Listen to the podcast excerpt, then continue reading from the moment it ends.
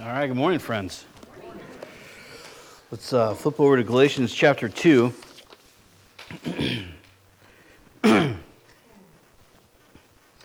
going to start in verse 11 this morning. Uh, by way of introduction, remember, Paul is uh, writing to the Galatians, and he is kind of re establishing the origin and the authority of his apostleship. And he says in there that this reestablishment is not for power's sake, it's not for dominance sake, but it's so that he can encourage them with the truth. What's happened, if you remember, you have Judaizers, and they've kind of snuck in, he says, to spy out our liberty. If you're a King James person, just that phraseology just kind of makes me snicker every time. But he says they came in to spy out our liberty, and they want to bring us into bondage. And so people had, were coming, they showed up, and they were essentially saying, Look, it's not just enough to believe in Jesus, you also need the works of the law to be righteous or right with God, right? So Paul is writing to them and saying, Here's all this evidence that I am an apostle. Now, today's um, section, today's scripture, uh, there's a lot of great stuff in it, which I realize is like a pastor thing to say, but no, it's, it's like it's packed. So I'm actually, my plan is to go and, and do it twice. So we're going to cover Galatians 2, verse 11 to the end today, and we're going to cover Galatians 2 to the end next Sunday also. This Sunday, uh, I'm going to look at, uh, and we're going to go through what happens with Peter. Some background about Peter, some background about Antioch, some background about Barnabas, and how they kind of end up where they're at, and, and how this. Um, unfortunate event takes place in, in the church there in Antioch.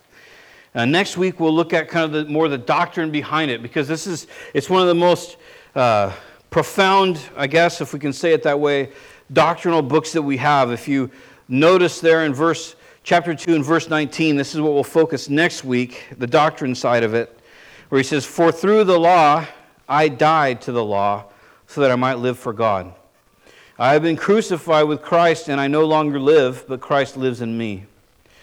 Um, excuse me.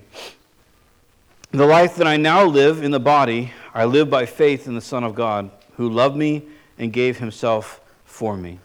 So, those are super important verses for what our salvation means to us. And this week, as I was, and last week also, as I was kind of looking at this and considering it, I just thought, man, I just, I don't want to have to rush through verse, the, these last section of verses, our, our new identity in Christ, if we could put it that way. But I also just absolutely, I love Peter.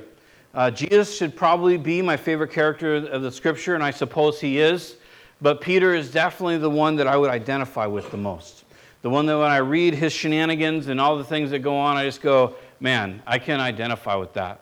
Peter's a really interesting guy in the sense that historically, from some of the writings of the church fathers, so the, the generation or two after, uh, after the apostles, right? So you have guys uh, and gals that the, the apostles discipled, and you have that. So those people, when they wrote about who Peter was, they say that, that essentially tradition uh, from, the, from the church fathers is that Peter was a pretty big guy. He was a big and a burly guy, and he had a big old beard, and he was just, they called him the giant. Not Andre, but just the giant, right? And he was just known as this big guy. And it's funny because his personality kind of fits that. And we have so much scripture about Peter and what he was like. And, and the, the thing is, he was kind of a man of extremes, right? He, he was a man that had these incredible victories and revelations, and he, had, he was a, a man that had some pretty substantial failures, right? You have Peter, for example, that it's when Jesus says, Who do people say that I am? And the, the apostles answer, they say, Well, some say you're Jeremiah, and some say you're Elisha back from the dead, you know, these different things. And he says, Well, who do you say that I am? And it's Peter who says, You're the Christ, you're the Messiah, you're the Son of the living God. And, and, and Jesus says back to him, He says, He goes, You're right. I'm paraphrasing. He says, You're right. He says, Flesh and blood didn't show that to you, my Father which is in heaven showed that to you. Meaning, you didn't come up with that on your own. You didn't, you didn't use your understanding, your intellect to come to this conclusion. My Father revealed that to you. So he was a man of revelation. And then Jesus says, and, and from what's going to happen now is that eventually I'm going to go and I'm going to get captured, and the Jews are going to, they're going to take me and they're going to crucify me. I'm going to die, and three days later I'm going to rise from the dead. And it's Peter that grabs him. And the, the verb there in the Greek is not like, it's, uh, you know, we talked about katalageo, to come alongside someone and kind of encourage them. That's not what he does. The, the word there in, for Peter, he's, he grabbed Jesus. The implication is like shook him. And so he says, You're the Christ, the Son of the living God. And then in the next sentence, he's grabbing the Lord and he says, No, Lord, this will never happen to you. And Jesus says, You only care about the things of men. Get behind me, Satan. So it's like, from, I mean, can you imagine the Jesus being like, My Father has given you incredible revelation. Now get behind me, Satan. I mean, imagine the high heights. If there's anything that knocks you down, you know, a notch with the fellas, you look around at the other part. Ah, got some revelation from the Father. Now I'm Satan, you know. but, just, but that's Peter, right? You have, you have Jesus who comes to Peter and says, Follow me, I'll make you a fisher of men. And, and Peter's like, All in. Two chapters later, he's fishing. And Jesus has to tell him again, No, come follow me. You have him when he walks on the water, right? Where he says, Lord, if it's you, please, you know, beckon to me and I'll, uh, tell me and I'll come to you on the water. Jesus says, Hey, come out, it's me. He walks on the water. He's the only apostle that did, that we know of. He walks on the water, and, and it's fascinating because he's evidently within reach of Jesus, right? Because he begins to sink and Jesus grabs him. So I don't either Jesus like teleported to him or he was already there. We don't, we don't know which one it was.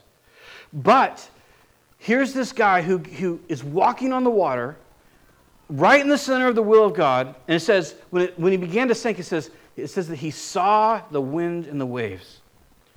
So here's this, this, this man of revelation, this man who's doing the impossible. But when he was faced with the physical reality of what he was engaged in, even though it was over, being overcome by supernatural reality, he sunk.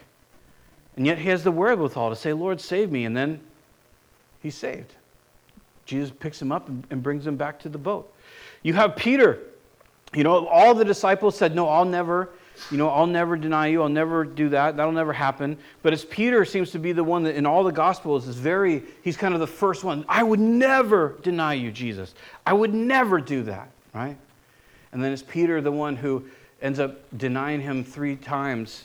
Uh, well, there were bystanders, but specifically to uh, a female slave that just keeps saying, "Hey, weren't you with him?"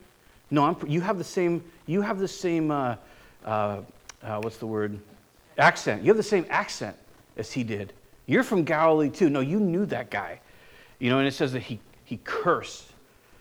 He says, "I don't know the man." The idea is that he like, let me be damned if I knew if I knew this guy. Like just this kind of radical, right? So there's these, these crazy, crazy extremes that Peter went. You have Peter who, uh, you know, he he. Uh, he goes with Jesus, right? He, he goes with Jesus to the, to the uh, Garden of Gethsemane.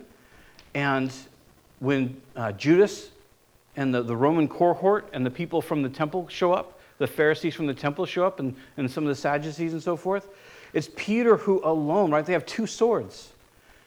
And Peter pulls out his one sword and tries to hack. I, I, assume he tried to hack off Malchus's head uh, only because I don't think he was making a surgical strike just for the ear.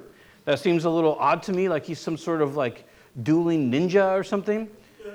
But he pulls his sword out. But think about this a, a Roman cohort is at least 40 soldiers, and, and they're armored, and they have swords, and they have shields, and they're coming to get Jesus. And then you have the temple guards, and you have the Pharisees, and you have the Sadducees.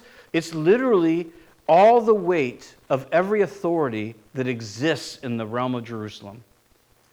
And it's in front of that that Peter pulls a sword out and says, I'm going to war. I mean, you, you, you can only, I, I mean, in my mind, you could only conclude that he was going to go out fighting. He was going to die protecting Jesus. Because why else do you pull out a sword in front of 60, 80 armed people? Because you're protecting him. So he's, he's this incredible guy, right? He's got these, these, these convictions and these high highs, and he's got tremendous failures. And that's kind of what we read about today. We read about Paul is going to address something that is going on. It started in Jerusalem, and it comes to Antioch, and then it, and it infects Peter, and then it infects all the Jews in Antioch, and then it infects even Barnabas. So I just want to look at who are these people? What's going on in Antioch? What can we learn from that? And what caused Peter to kind of go into the state that he was that ends up snowballing and stumbling so many folks? So if you look at uh, Galatians chapter 2 and verse 11, which just jumps right into the thought here. It says, when Cephas, uh, Cephas is Peter. If you're wondering why does it get called Cephas sometimes and Peter others, Cephas is just the Aramaic translation of his name. And if you go, if, if I've looked up quite a few different resources trying to find out why it gets intertwined so much, and I've never found something that was satisfying. So if you do, uh, let me know. When Cephas came to Antioch, I opposed him to his face because he stood condemned. So that's pretty, that's pretty substantial, isn't it? He says, For be, uh, before certain men came from James, he used to eat with the Gentiles. But when they arrived, he began to draw back and separate himself from the Gentiles because he was afraid of those who belonged to the circumcision group. The other Jews joined him in his hypocrisy, so that by their hypocrisy, even Barnabas was led astray. When I saw that they were not acting in line with the truth of the gospel, I said to Cephas in front of them all, You are a Jew, yet you live like a Gentile and not like a Jew. How is it then that you force Gentiles to follow Jewish customs? We who are Jews by birth and not sinful Gentiles know that a person is not justified by the works of the law, but by faith in Jesus Christ. So we too have put our faith in Christ Jesus, that we may be justified by faith in Christ and not by the works of the law, because by the works of the law no one is justified. So, what happens here, and we're going to talk about and look at some background on all these different events, but what happens here, Peter is in Antioch and Paul is in Antioch, and at a general assembly, because of the way it's written here, it says that when he says, I withstood him in front of them all, the idea is there's no article before all, so the idea is every believer.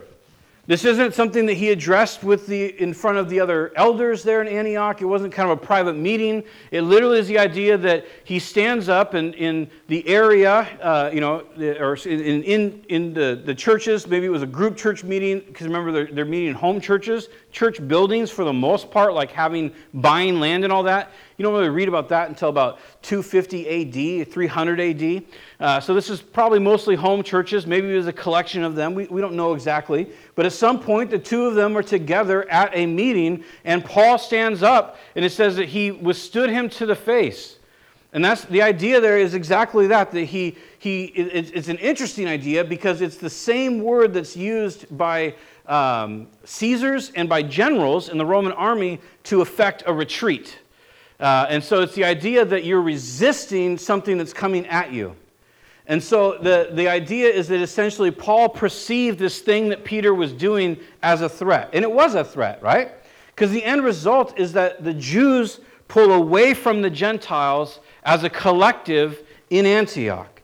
And so Paul sees it as such a threat to the gospel, and because it's so widespread, that he's willing to stand up and to say, You can't do this. You're condemned. In other words, you are speaking untruth. You're doing things that are untrue, and there's a judgment against that. And Peter's communi- uh, communi- uh, excuse me, communicating that to Peter and to the people around him. We don't have time, but I suppose there's a, there's a good application there that what do we do when someone confronts us? What do we do with that? You know, Peter, what if Peter had said, You can't talk to me that way, Paul? I, you know what? You don't know why I did what I did. I don't deserve this. You should have talked to me in private. When people talk to us about difficult things, do we make a million excuses of why it's invalid of what they said, or do we listen and take it to heart? Because it's important that we listen. And it's fine if you listen and consider and then dismiss because it's invalid. But we always want to be open when someone uh, who, who hopefully we trust and, and knows the word can come to us and say, hey, this is, this is causing destruction. But anyway, so in this case, Paul says, this, you know, I'm going to do this. I'm going to talk to him. I'm going to talk to him in front of everyone, and here's how it's going to go down. So I want to look at how, uh, how Antioch starts. So if you flip over to Acts chapter 10, while you're flipping there, it's important to remember, and we touched on this, uh, we've touched on this a few times. It's important to remember that there is a, a substantial cultural gap between Jews and everybody else. So think of it this way. In about, from about 800 years before Jesus shows up, darn near every country that passed by Israel dominated them. And, and dominated them in the sense of took their land, salted their, their farmlands, or, or took all their trees. They took their, their people slaves, raped, pillaged, the whole nine. So, the general consensus of the Jew regarding the Gentile at this point was that there is no way that God would have anything to do with Gentiles, that they are fuel for the fires of hell. And that was, in a sense, confirmed by the Gentiles in the way that, they were, that the Jews were treated by the Gentiles. It's interestingly enough because in what we read, this idea that certain men came from James, and then that's when, or when uh, Peter retracts from having, uh, uh, having eaten with them. And the word they're eaten is not just that they ate food together, it's the idea of deep fellowship. Uh, some people, some scholars think it's, a, it's actually probably a reference from like the Lord's Supper. Because uh, in, in, our churches, mostly the Lord's Supper is kind of part of a church service, whereas uh, history tells us in the early church that the, the um, communion was really kind of like this ending or central portion of a meal that the church would have together. So imagine that we had like our, our lunch after church one day, right? And we were all in there and we're all eating, and then we, somebody stood up and said, Hey, okay, now it's gonna take, we're gonna take communion. And it would be part of this meal that they would have together, this time of remembrance. So it's not just that Peter wouldn't go out to lunch with Gentiles, it's probably more the idea that there's a, almost a complete removal of fellowship. It's also in the, un, the imperfect tense, which means he didn't just cut it off. These people come from James, and more and more and more, Peter retreats from different activities with the Gentiles. All right? And that causes the other Jews that are there, and that causes also uh, Barnabas that's there. But in the, in the dynamic of what's happening, you have essentially this the Jews and the, the religious system that they have of the day, which was not true Judaism. I'm not saying there weren't true Jews, okay? I'm not saying there weren't faithful Jews in Jesus' day. What I'm saying is the system that they had in the temple was not okay. It was, it was corrupt and it was political and there were a lot of different things at play, like money and power with the, with the Pharisees and the Sadducees trying to get each other killed and garner favor with the Roman government and all this. So that's what's all you know, kind of going on in their day at this time. The idea that a Jew can't eat with a Gentile is never in Levitical law, it's not in there anywhere.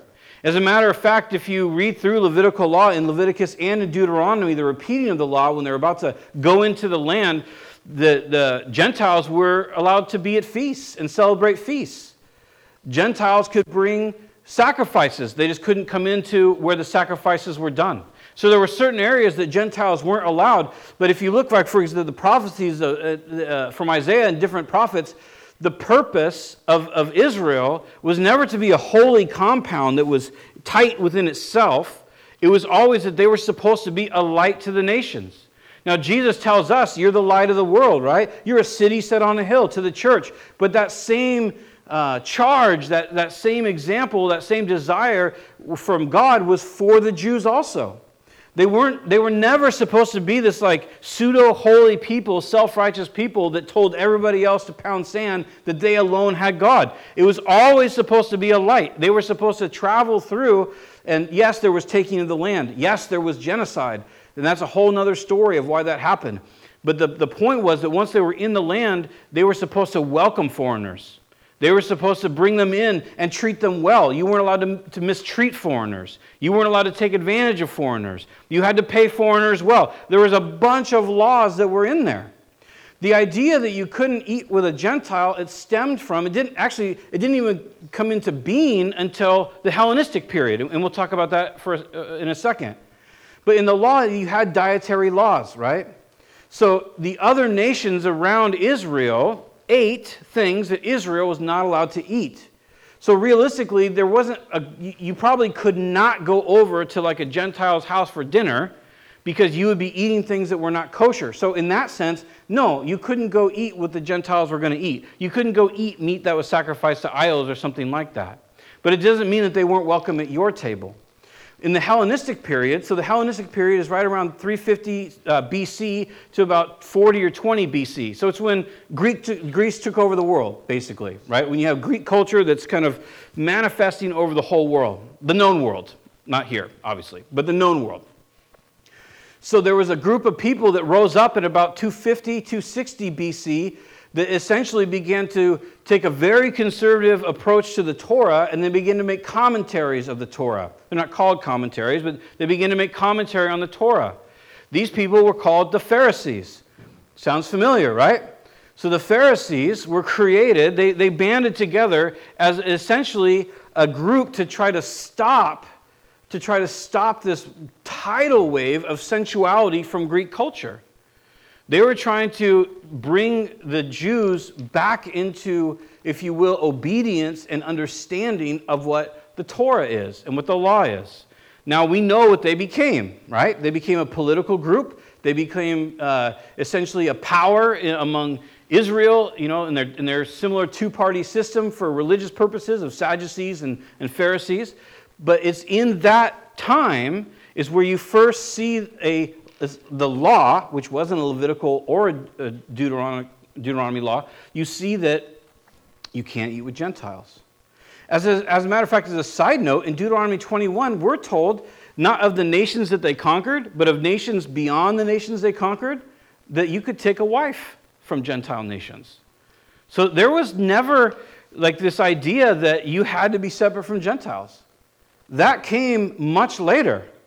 And then it was, in a sense, supported by Gentiles because they treated Jews so poorly. That for 800 years, they get, in, eight, in the first 800 years before Jesus, Israel only had 70 years of self governance. So 730 years of being told what to do all the time by somebody else, and only 70 years of self governance. So I bring all that up because that's where Jesus came to. You know, racial disparities don't die easy, do they? Things, ideologies about other races don't die easy, do they? We see that in our country all the time. So we, we got to, I think, in a sense, cut some, the Jews a little bit of slack here. Not, not say what they're doing is okay, but we at least can't be surprised as to why, when all these people start saying Gentiles can be saved, they're like, no, no, no, no. That's crazy talk. If you just imagine, if you can, someone in your mind that oppressed, you know, a, a group of people that oppressed you, oppressed your parents, oppressed their parents, and their parents, and their parents, and their parents, and their parents, and their parents, and their parents, and their parents, and their parents. And not just oppressed, like called you names or made fun of you on the school bus, killed your children, salted your fields so you couldn't grow crops, stole all your wood so you couldn't build houses. And then Jesus comes on the scene, and some Gentiles go, and we get to go to heaven too. That'd be pretty hard, wouldn't it? So that's what's happening. That's the dynamic that's going on in the Middle East when the gospel comes on the scene. So in Acts chapter 10, this is where you first start to see this, uh, or excuse me, Acts chapter 11, you first start to see this movement of God among the Gentiles. And this is how it happens. Verse 19, 11, 19. Now, those who had been uh, scattered by the persecution that broke out when Stephen was killed traveled as far as Phoenicia, Cyprus, and Antioch, spreading the word only among Jews. So that you, you have the church is born, 3,000 people get saved, the church is growing, the apostles are doing all this awesome stuff, they're preaching Christ and Him crucified and raised from the dead, people are excited, and then Stephen is slain right? Stephen is stoned to death by other religious leaders that disagree with Christianity, right? So then a, a boldness comes out and a persecution comes out, and a vast majority of Christians begin to leave Jerusalem and, and run for their lives. But the majority of those people, they're only talking to other Jews, right? Because they have this whole history, millennia, a millennia of history of why you would never talk to a Gentile. So they're going and they're only talking to Jews. They're only giving the gospel to Jews. But check it out. Verse uh, 20. Some of them, however, these wild and crazy ones, men from Cyprus and Cyrene, you know those guys, they went to Antioch and began to speak to Greeks also, telling them the good news about the Lord Jesus. And the Lord's hand was with them, and a great number of people believed and turned to the Lord. So, for the first time, you have this Gentile group, all of a sudden they're getting saved. Now, they're not getting saved out of a, a kind of faulty, well, a bankrupt version of a true religious system like Judaism, right? They're not getting saved out of like that kind of religion. They're getting saved out of Greek and Roman polytheism, right? And, and, and which is significantly different. Because over here you have it like that very conservative and kind of this somber, it wasn't supposed to be somber, but it became the somber sacrifice and all these different things that they would do out of religiosity. And Paul tells us exactly their heart. He says the Jews did not attain righteousness with God because they looked for their righteousness through their, their own self by obeying the law. They look to establish their own righteousness. That phraseology speaks volumes. They felt that they were righteous because of what they did. Does that make sense? And because of their genetic roots. They said, We're sons of Abraham. That makes us right with God, and we do the law, and so we're right with God. So they failed to find righteousness with God because they tried to establish it themselves. So then you have this whole other group of people. They're starting to get saved, but they're coming out of like uh, worshiping Ishtar, uh, worshiping Zeus, right? All these other uh, polytheistic gods, Jupiter, right? All these different gods, which primarily were worshipped by the sacrifice of meat, temple prostitutes, and pedophilia. Okay, so that's their roots. And that, and, that, and that roots had been for generations. So what happens in Antioch is you get this kind of these people coming out of a, a bankrupt Judaism. I'm not saying that they themselves weren't, gen, weren't genuine, but the system wasn't. And then you get these guys just coming out of like crazy town, you know, sensual crazy town, and now they're going to church together. And just think about that for a second. Think about like last week, you went and hooked up with a temple prostitute and dropped some meat off at Jupiter's temple. This week, you're here to sing some Hebrew hymns. Think of the crazy, like, like wait, wait, where are the prostitutes? Oh, there aren't any. So, how do we praise Jesus then? Oh, you don't want to you don't want meat from me. You don't want, well, so what do I do? Oh, I just sing to him? I just learn about him? Okay, this is weird. I don't understand this. And then you have all the Jews that are like, You've been with a prostitute? Are you kidding me? Shouldn't you be like stoned to death? What's happening here? So that's what's going on in Antioch. It's like it's, it's a true miracle. It's just something that's incredible. So this is who they send. In verse 22, it says, News of this reached the church in Jerusalem, and they sent Barnabas to Antioch. When he arrived, he saw that the grace of God, excuse me, he, he, he saw what the grace of God had done. He was glad and he encouraged them to remain to, true to the Lord with all their hearts. He was a good man, full of the Holy Spirit and faith, and a great number of people were brought to the Lord. Then Barnabas went to Tarsus to look for Saul. So flip back to, to Galatians, if you will.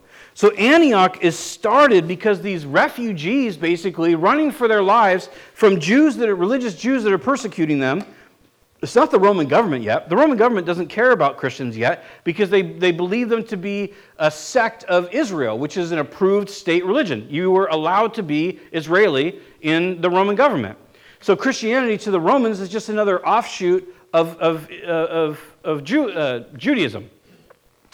But the religious Jews, they're not having it. They're not having this Jesus talk. They kill Stephen. So all these people go out. A couple people just get wild enough to talk to Gentiles, tell them about Jesus. They get saved, and this church starts in Antioch. So whether it's traveling or whatever it is, the kind of the mothership in Jerusalem, they hear about what's going on in Antioch, and they're like, "Whoa, Gentiles getting saved? This is crazy talk. We're sending Barnabas. We got to find out what's going on here." Now remember, Barnabas, his real name, I believe, is Joseph. He's from Cyprus. His first mention, he's selling land in the, in, uh, when Ananias and Sapphira are slain. he was also someone who's selling land and giving the money to help basically the 3,000 people to get saved to help establish that church. He's also a Levite.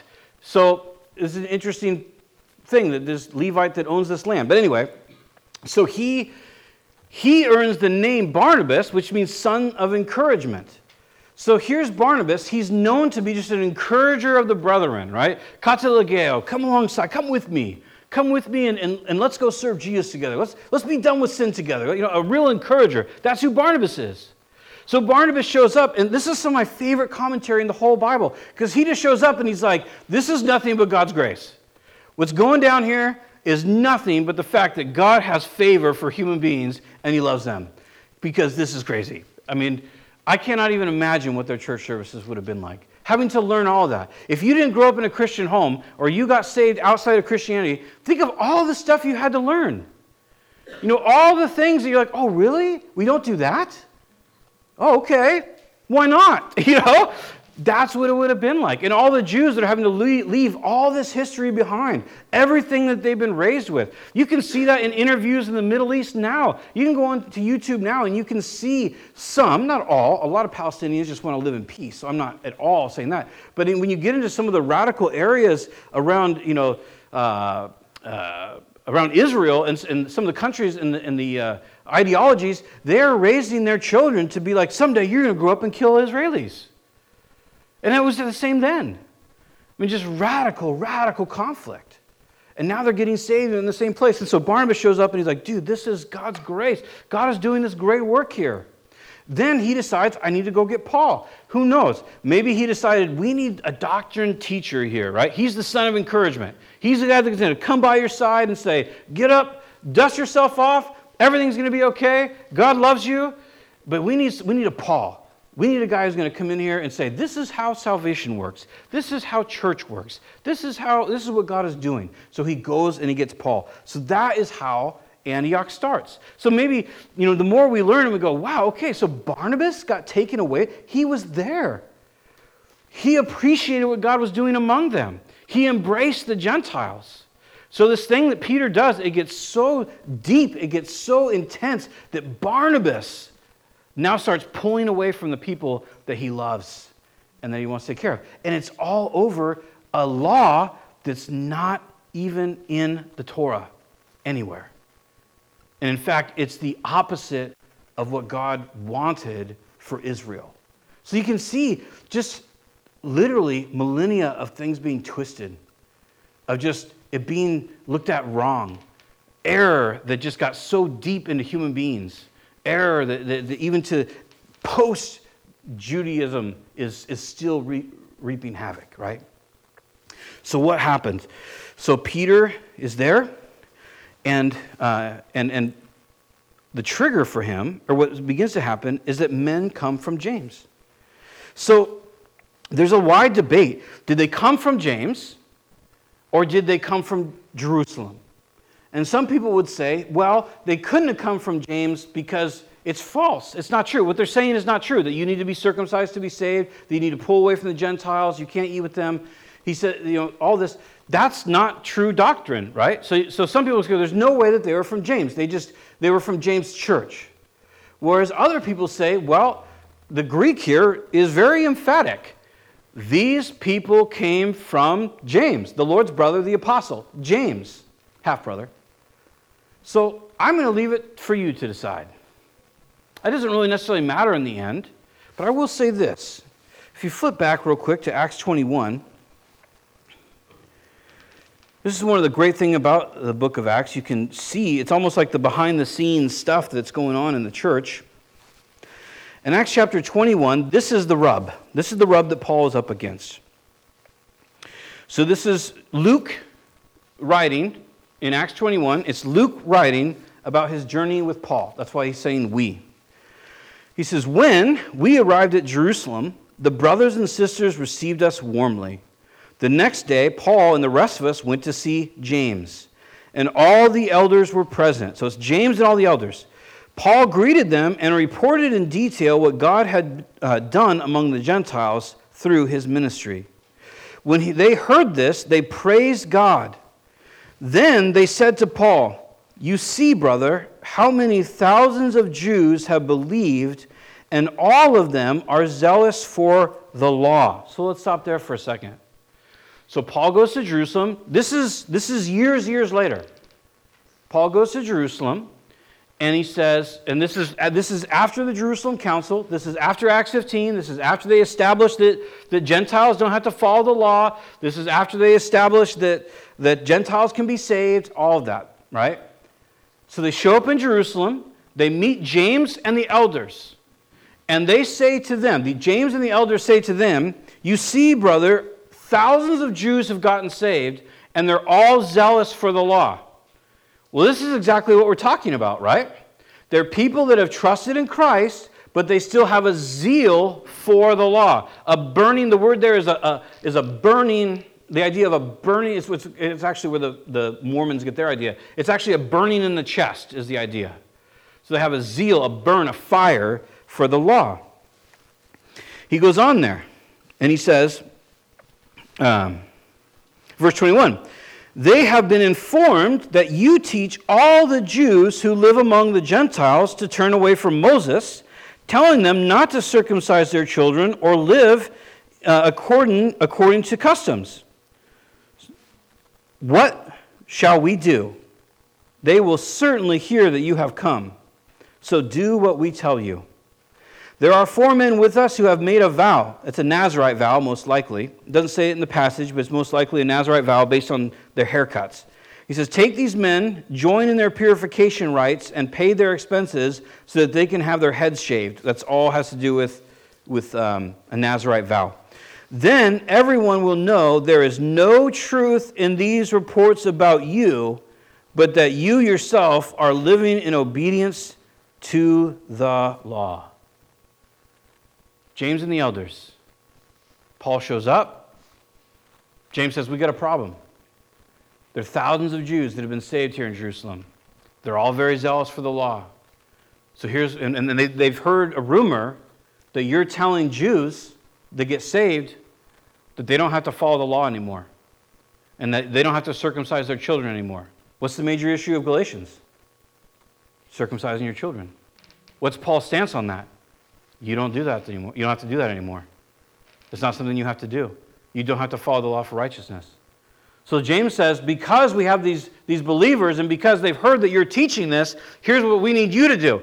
We need you to pony up for these four guys' haircuts, for their, to have their hair shaved for a Nazarite vow, which is directly out of Levitical law. We need you to go and pay for them, go into the temple, do, their, do the cleansing rites at the temple just like they do, pay for their haircuts, and then everyone will know that you don't actually teach that you have to follow the law anymore. Isn't that wild? Am I saying that James is, is a heretic? Am I saying that James is not an apostle? No. I would just put forward that even the apostles had things to learn. You can decide whether or not whether or not these men came from James. It seems pretty clear they did. Now that's scary for us, and I understand why it's scary for us.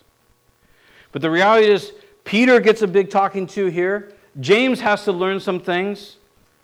Thomas has to learn some things. So I'm not trying to say anything weird. Please don't go somewhere weird with this and this. Oh, you're saying that, that the, the, the apostles didn't get along? No, I'm saying they had things to learn.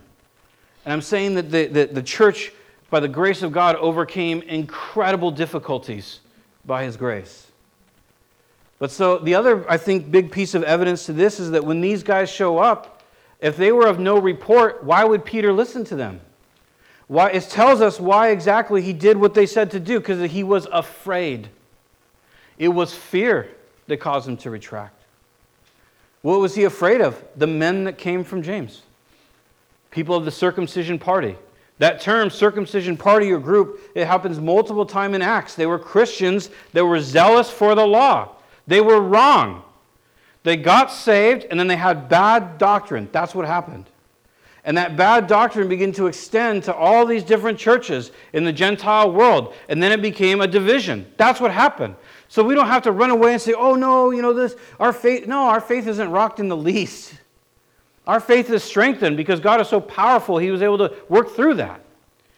James, in the end, history tells us, or tradition, he was thrown off the top of the temple It's like a 900 foot drop at the location he was thrown off at. And he was, he was thrown off because he was a follower of Jesus and believed in the grace of God. And it was, it was uh, as my understanding, religious Jews that chucked him off there. So we don't, we don't know what happens after this point. There's no follow up. It would have been nice, right? Like a second Galatians, like, hey, so glad Peter. we don't have that. But what we do know is there's this wild contention, and it occurs because of pressure from people that had bad doctrine. And the doctrine was you have to do works to stay saved, you have to do works to be right with God. And that's why it's so important that we, we, we look at these things and consider these things, and, and, and, and we're guarded. That's why doctrine is we're guarded. Because if we believe, if we begin to say, oh, it takes, it takes believing in Jesus and being baptized, or the King James Bible, or having a devotional life, or, or, or, obedience to Christ at all times, as soon as we fill in things that it takes to be saved, we have now created a standard that is impossible to fill, and we cannot do it. And we make God a debtor because we say, I got baptized, really baptized, full immersion, no sprinkling for me. I deserve, you owe me salvation now. I read the King James, you owe me salvation now. I have a regular devotional life, unlike all these other Christians that are so milk toast. I deserve salvation now. This is so important. So Paul says, he says, look, it was worth it. I withstood him to the face, and I did it in the general assembly. The second part, because we'll talk more of the doctrine next week fear. Think about this. The same dude who pulls a sword out and is going to fight a cohort of Roman soldiers with a centurion. The same guy who got in the boat trip, got in the boat again and again after and again, after like it being swamped by waves or, you know, having to catch fish after fishing all night and getting nothing. And, you know, think of all the times that he endured. All the times, you know, that he, he uh, has the dialogue with Jesus and about uh, his love for Christ. I mean, endured that. That's one of the most brutal dialogues. You know, when, when Jesus is on the beach with Peter and he says, Peter, do you love me? There's something that doesn't come through in the English. It's actually really important. Because Jesus asked Peter, he says, Do you love me? Do you agape me? Do you have a moral, supreme love for me?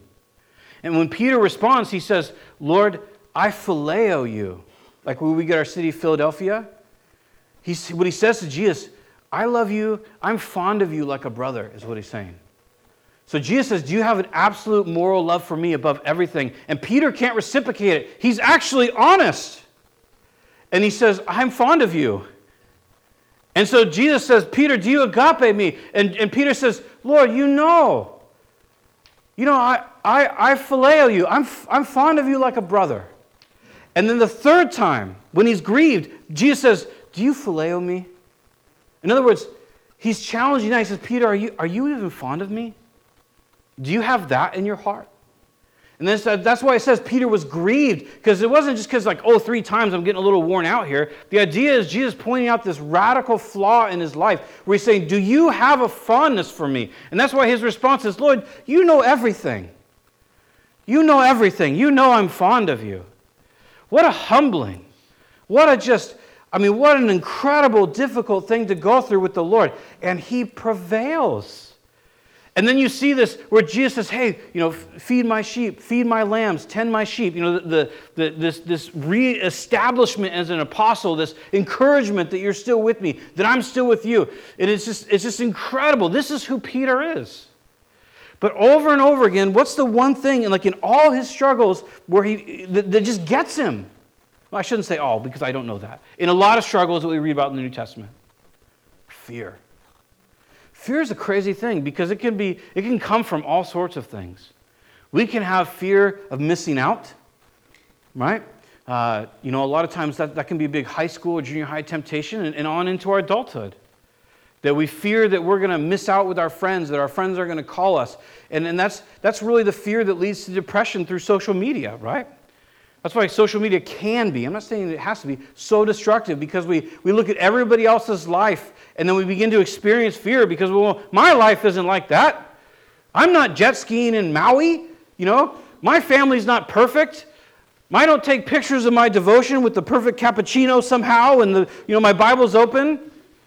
I don't have that life.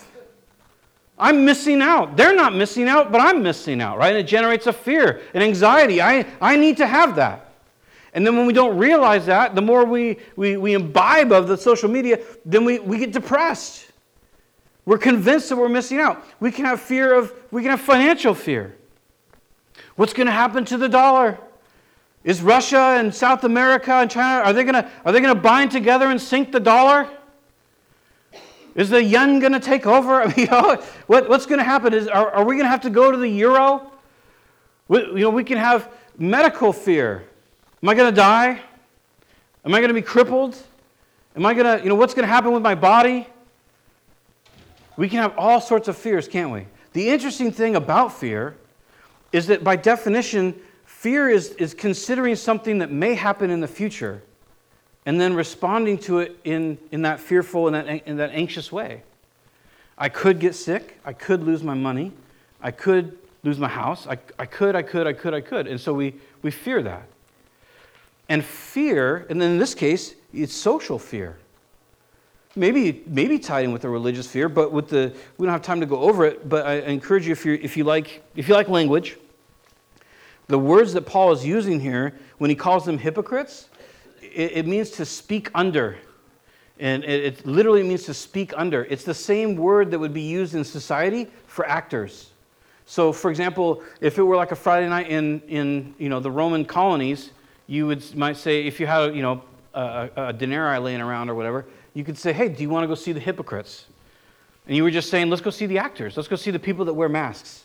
So the idea that Paul, when he says the, the word there for hypocrisy is, is speaking from under a mask. So he's just he's declaring that these, these people, they don't actually believe what they're doing. Peter doesn't actually believe what they're doing. Remember, it's Peter that goes to Cornelius' house. It's Peter that's, that goes into a trance on the top of his roof, and God lowers down a sheet three times and says, Kill and eat. And the interesting thing is, what does Peter say to God? When God says, kill and eat, he says, Not so, Lord, because nothing unclean has ever entered into my mouth. But way back in John, it tells us that, God, that Jesus declared all foods clean. But now, decades later, Peter's on his house going, I do not eat things that aren't kosher. I stick to the dietary law. And God tells him, stop declaring unclean ceremonially ceremonially unclean what I have declared to be clean. And it's true for the food and it's true for the Gentile. Because at that moment that Cornelius' servant shows up and says, My master sent you, sent me to you to come preach the gospel.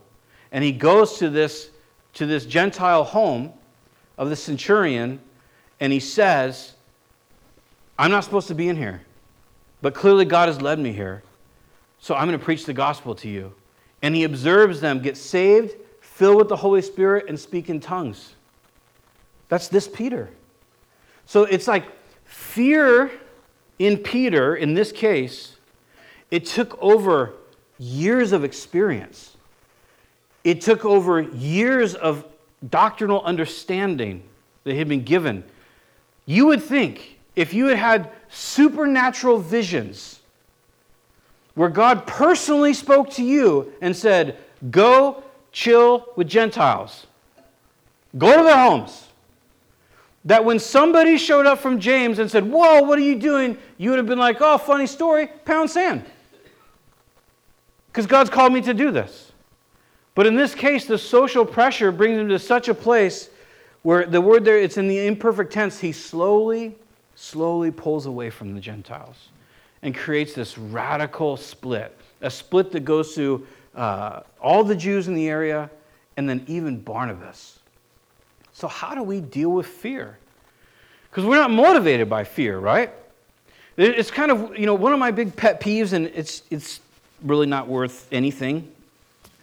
But it, for some reason, it really bothers me, and it doesn't matter because it's just me, so don't take that to heart. But people will say things like, oh, I could never do that.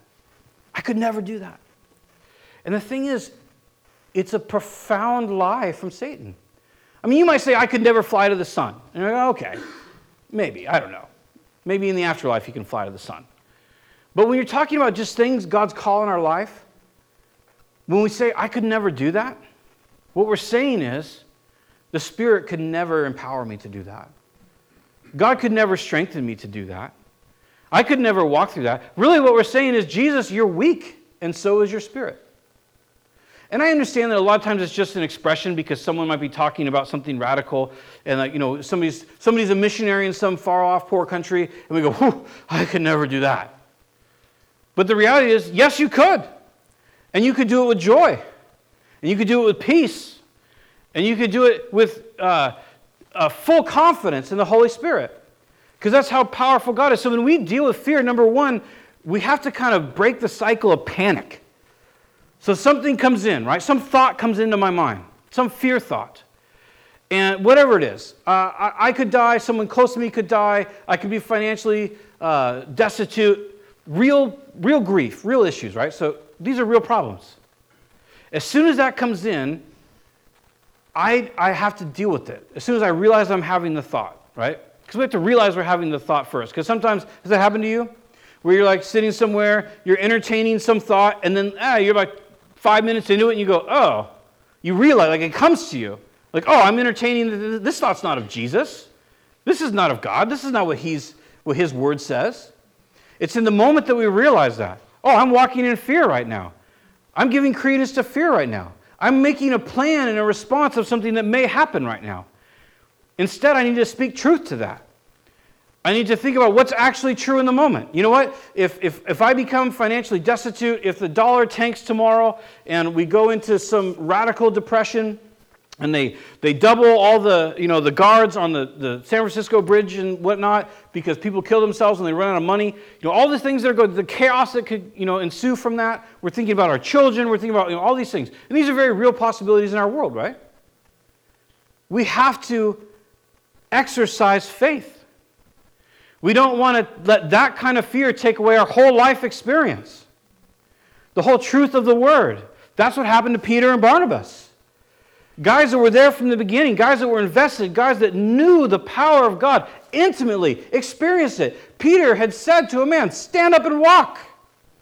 And he healed him. Well, the, the, Spirit healed him, but he was, he was a conduit for the power of the Spirit. Is the same guy who, who, who saw Gentiles get saved, the same guy who God said, I'm going to save these guys. You're going to get sent to these guys. I'm doing a great work in these guys. Make sure you go to this guy's house. Make sure you go into his house. The same Peter because of fear. Fear of who? Humans. Pesky humans.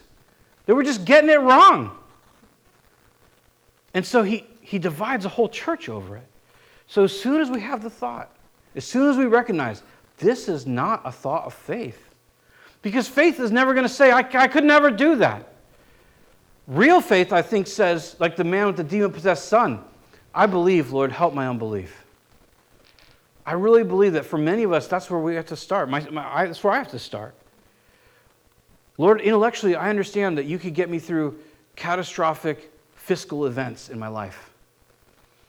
Real, intellectually, I understand that you could get me through catastrophic uh, death in my life of a loved one or something. But I don't feel like it. Right? So in that moment, I, I just have to confess that. Lord, I believe, but help my unbelief. Lord, I'm inviting you in to make a difference in my life. See, see the difference? One is I have a thought, I spiral on the thought, I, I just embrace all the fear, I suck it in, my chest gets tight, I don't know what I'm to do, I freak out, I try to bring other people into that sphere of fear, and like, oh, look at, look at all this legitimate fear that I have. And then I spiral and I panic, and then I have to get like either some weed, some liquor, or like a bunch of ice cream and Netflix, right? I have to deal with it somehow. Where instead, as soon as I realize I'm having the thought, I have to, this, it's a decision that you can make, that I can make. And I say, no, no, no, no, no, no, no. I can do that in Christ. I can survive that. God can work in my life. I'll never end up destitute of spirit. I'll never end up forsaken. What did God tell me to do? He told me to not worry about tomorrow. It's got enough evil of its own. I love that saying. What's tomorrow going to be like? Evil. Okay? Just let you know, tomorrow is going to be evil. Because we live in an evil world with evil people like us that do evil things and say things and all. So tomorrow, what's it going to be like? It's going to be evil. You and I, though, don't have to be worried about that. And there might be some good that we experience tomorrow. I'm not, I'm not saying that. But it's not up to us to worry about it. Because Jesus is going to be the same tomorrow, right? The, the people that he's saying don't worry about tomorrow, it's enough evil of its own, these are people that are just trying to get enough calories in one day. That's who they are. Their whole life struggle is trying to get enough food for that day on, on a known global scale, other than a few rich folks. That's who he's telling that to. When he's telling them, don't worry about your life, he's talking to people that live under Roman rule, Jews who have been subdued by the Romans. Romans that could kill you for at any time if you're not a citizen for anything. Roman guards that would easily break your legs if you don't pay your taxes on time. An entire government that hates your entire people group. Pilate hated the Jews, hated them. He used to kill them and take the blood and mingle it with swine's blood and sacrifice it in the Roman temples. Those are the people that Jesus is saying, like, don't sweat tomorrow. It's going to be okay. So when we have fear, we have to realize number one, we lived in an, we live in an incredibly blessed age that probably all of us are going to eat three times. All of us probably have some sort of shelter to go home to. The government's probably going to leave us alone for the most part unless we do something radical. We live an incredible life. And so when I experience fear about losing part of what I think I need, I need to realize that Jesus is the same yesterday, today, and forever. If the dollar tanks, does God become poor? Right? I love Psalm 55 where he says, I own the cattle on a thousand hills. If I was hungry, I wouldn't tell you. I love that verse. He, God doesn't become poor with the economy. It doesn't get harder for him to provide with the economy. We have to get rid of our estimation of how God works. We have to move beyond our resources. If we're experiencing fear, it's because we're relating our current state or possible state based on what we can do in our own resources.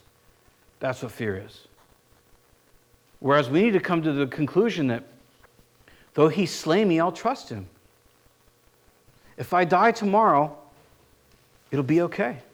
It'll be great for me because I'll be with Jesus. He can take care of my family. He's really rich. He's really smart. He's a good dad. Right? There's nothing that can come our way that, that he can't handle.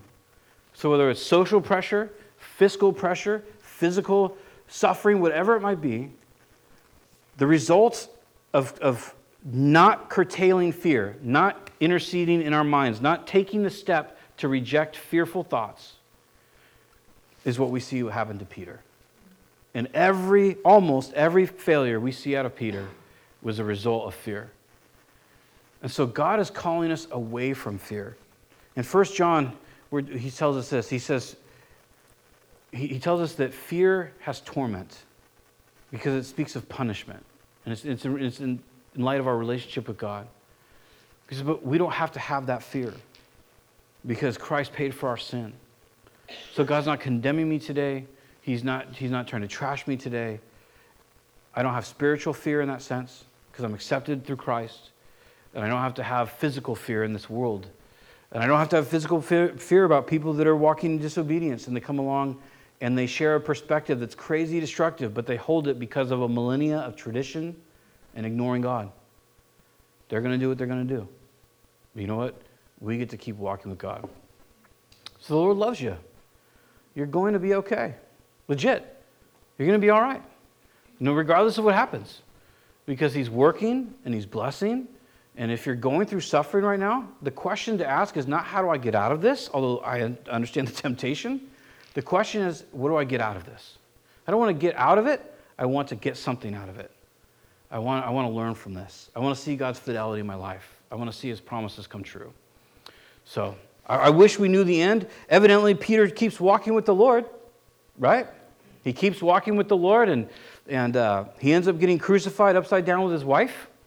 We know that from, from extra biblical history. Peter's last words were, um, well, tradition and history tell us that Peter's last words were, Be strong, woman. And that's not woman like I know in our society, if you say woman, it's like this patriarchal diss or something. It's not that. It was the idea of looking at his wife as she was being crucified with him, telling her to be strong as he perished. So he ran his race. He was all right. He ended up in heaven. And uh, we'll end up in the same place as we follow Christ. Father, thank you for your great patience and kindness to us. Thank you, Lord, for these exceeding and precious promises that we have. And Lord, thank you for all the encouragement that later on Peter gives us in his letters about grace and your kindness and your plan.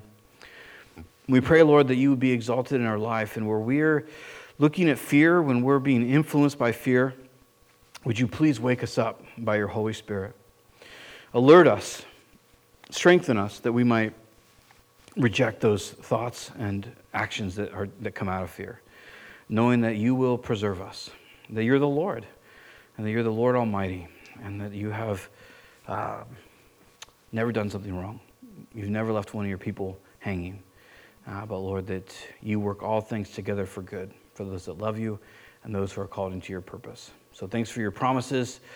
May we move forward to be a little more like Jesus this week.